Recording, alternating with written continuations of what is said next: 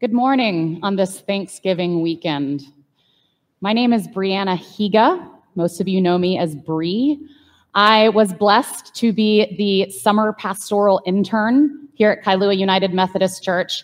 And after graduating from seminary, the team here took me on um, on a more permanent basis. So I get to work with the youth, and I'm also the coordinator of our small groups. So if you come to a Bible study, hi. And then I also get the honor and the blessing to preach here once a month and experience this side of the pulpit. It's a nice place to be. As Brian mentioned, today is the last day in the liturgical calendar. What that means is that the Christian w- rhythm or way of life starts in December. I think that's funny. I think it's just like Jesus to like reset the clock in a way that we humans might not have said it ourselves. We think we're at the end of the year, but God would say we're about to start something new, something special. I love this day because in the calendar, it's it, this, this section of time between Easter, well, Pentecost, and Advent is called ordinary time. We're just in ordinary time. It's ordinary. But today is the hinge point into Advent, the season of promises, waiting, but fulfillment.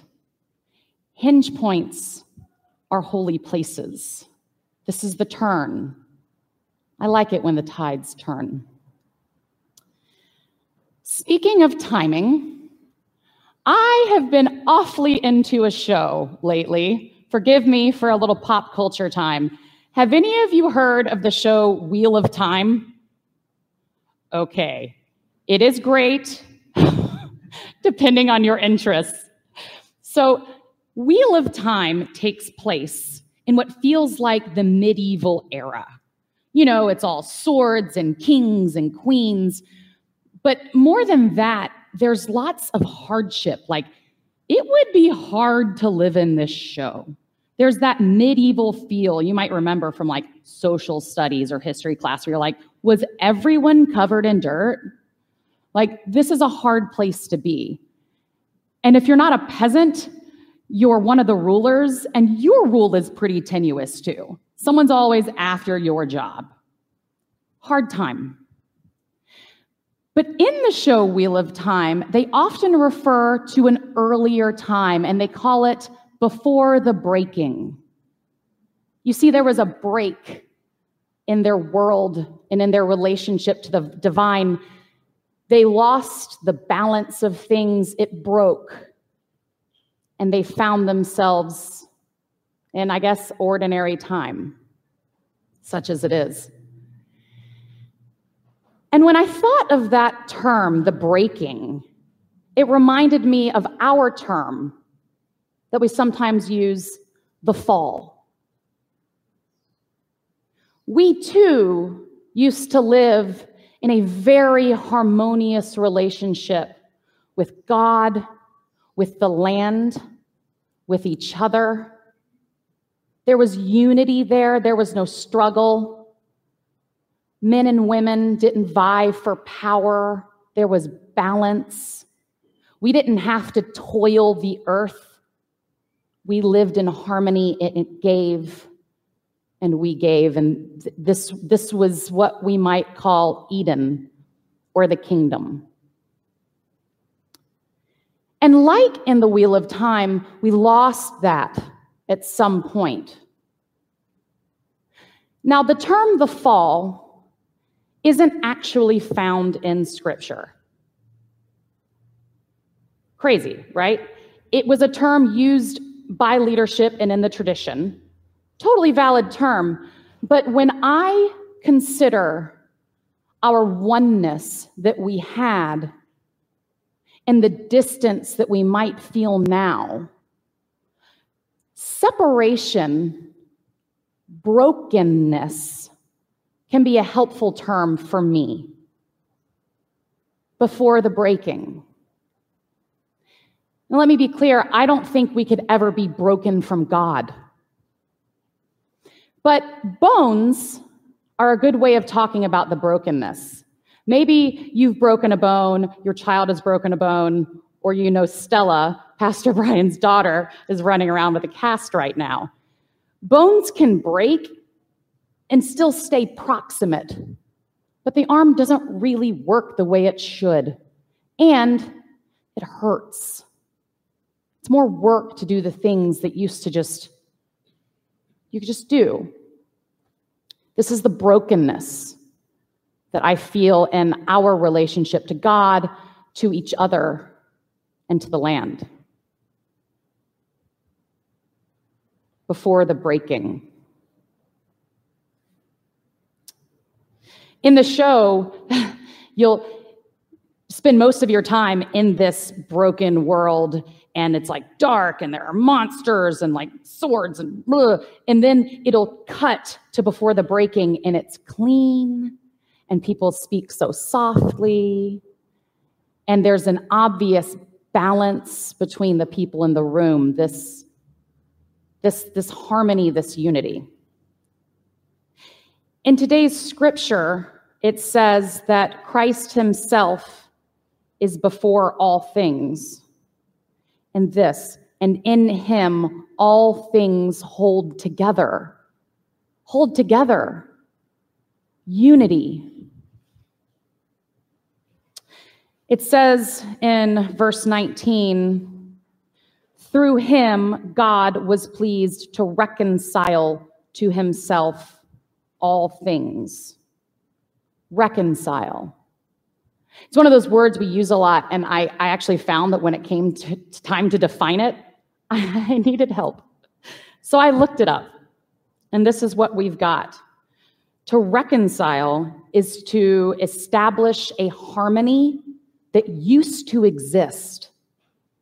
There was once a harmony, and then it got lost. And when you are reconciled, you get that harmony back. There was a breaking. But you get to be connected again. And I love the word harmony because, as you know, in musical harmony, it's not a single thread of tone, it's many tones that weave together to create harmony.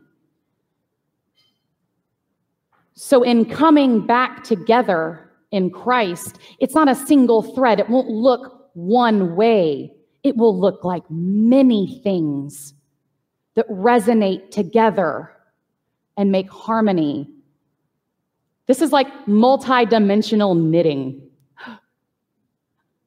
Happens on every register. And this is how it's meant to be. This is the promise.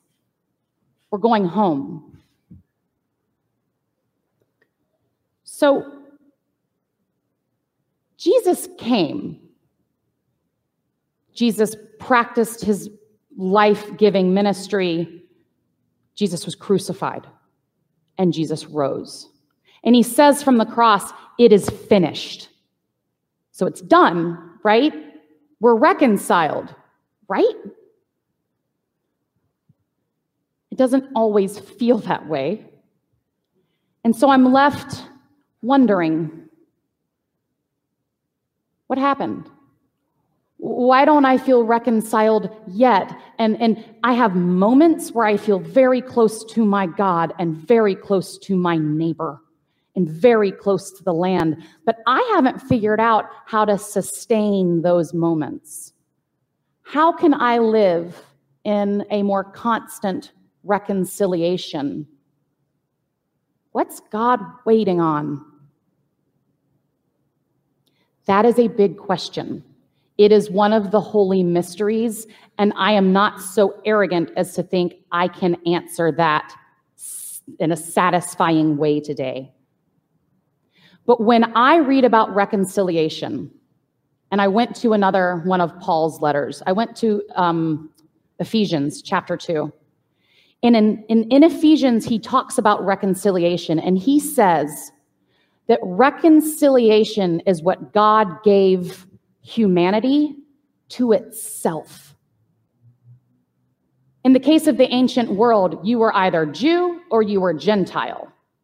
And God worked pretty hard to make that distinction. It was the time to be separate. And in Christ, these two groups were woven together in the way they had once been before a breaking.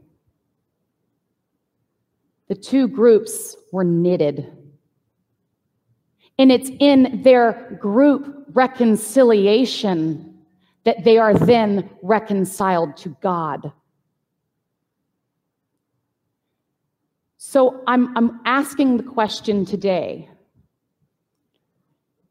what would happen?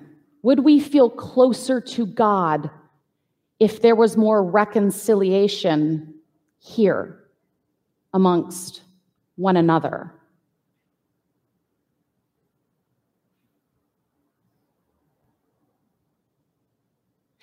This is a tricky subject because forgiveness has a lot to do with reconciliation. And Pastor Brian preached on forgiveness during his series on the Lord's Prayer. He asked you to think of that one person, if you might recall, and consider writing a letter that you might not even send for forgive, to give forgiveness to someone. Reconciliation has one different aspect. Reconciliation says there was harmony, it was lost. And now you seek to regain that harmony. Sometimes these are our deepest heartbreaks because you had the harmony. Do you know those relationships? Can you think back to when you knew each other so well? Maybe it's one person, maybe it's a group of people. But having just had Thanksgiving, you might it might be easier to recall a family member who was absent or a family member who was there and the brokenness sits at the table eating turkey. Reconciliation isn't easy work. Its rewards are mammoth, though. And you don't reconcile alone. Not only are we here for each other in this holy work, but God's own self is here for you. In Christ, there is the fullness of God. This fullness of God is your direct line to God's self. God sent Christ in the name of reconciliation. We get to go home. So I'm thinking that God is with you in the task of personal reconciliation. There's something about pain and the knitting together of bones that so can be so healing.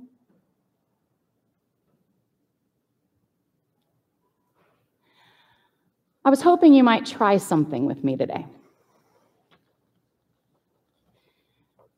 I am a firm believer i'm sure you know as are most of you here in the power of prayer Prayer isn't just words.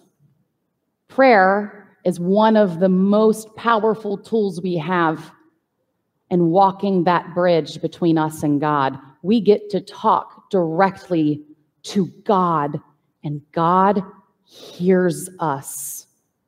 Do you know it? Know it now, even if it's for the five minutes left in this sermon. If that's what you have, that's okay. It's real take a flight of fancy that God hears you today. I want to do a prayer practice together as a group where we might consider the person, the group, the object that you seek reconciliation with. Because sometimes you can't just show up on a doorstep and get reconciliation. I know that. And sometimes you can't pick up the phone or write a letter. If you feel called to do those things, do them. But today is about the power of prayer to reconcile. So, if you would, take a minute to imagine a relationship in your life that used to be harmonious, but is now in disrepair.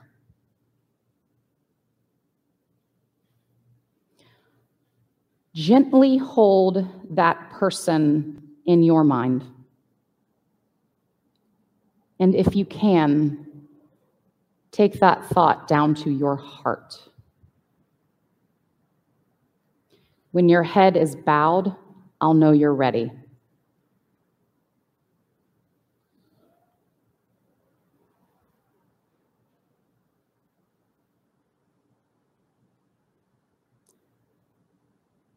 And if you could now repeat after me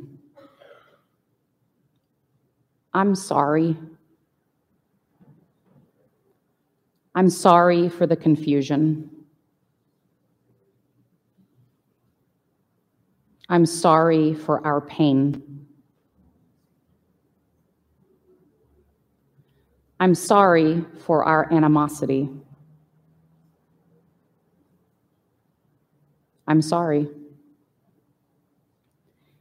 Please, Jesus, with your love, heal this rupture. We're going to do it one more time. Take a deep breath. The Holy Spirit's in that breath. I'm sorry I'm sorry for the confusion. I'm sorry for the pain. I'm sorry for the animosity.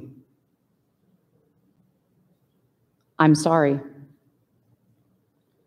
Please, Jesus, with your love, heal this rupture. Amen. Welcome back. Thank you. It is my deepest hope that we can partner one another on our personal paths of reconciliation. You have a church here. This is holy ground.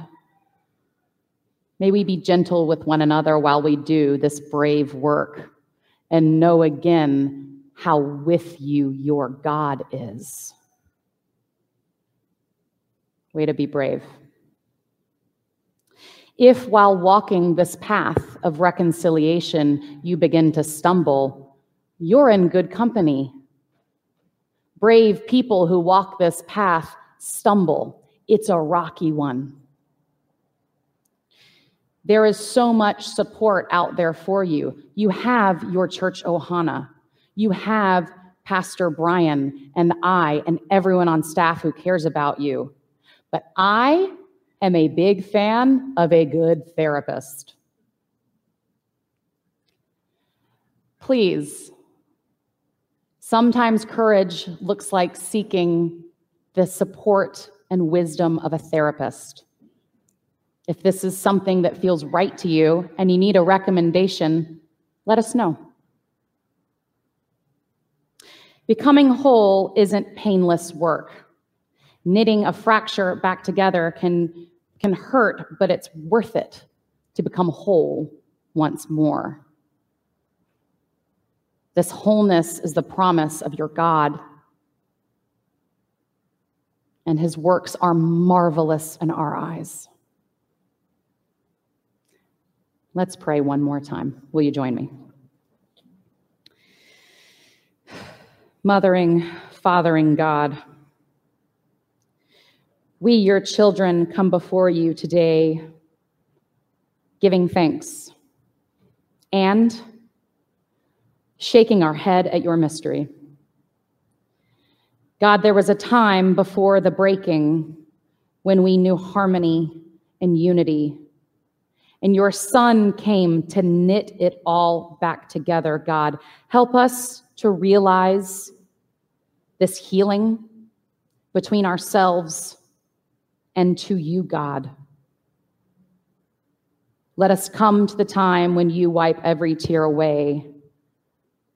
And let us celebrate that you are the keeper of promises. We pray for these things in the name of your Son, the embodiment of peace and mercy, Jesus Christ. Amen.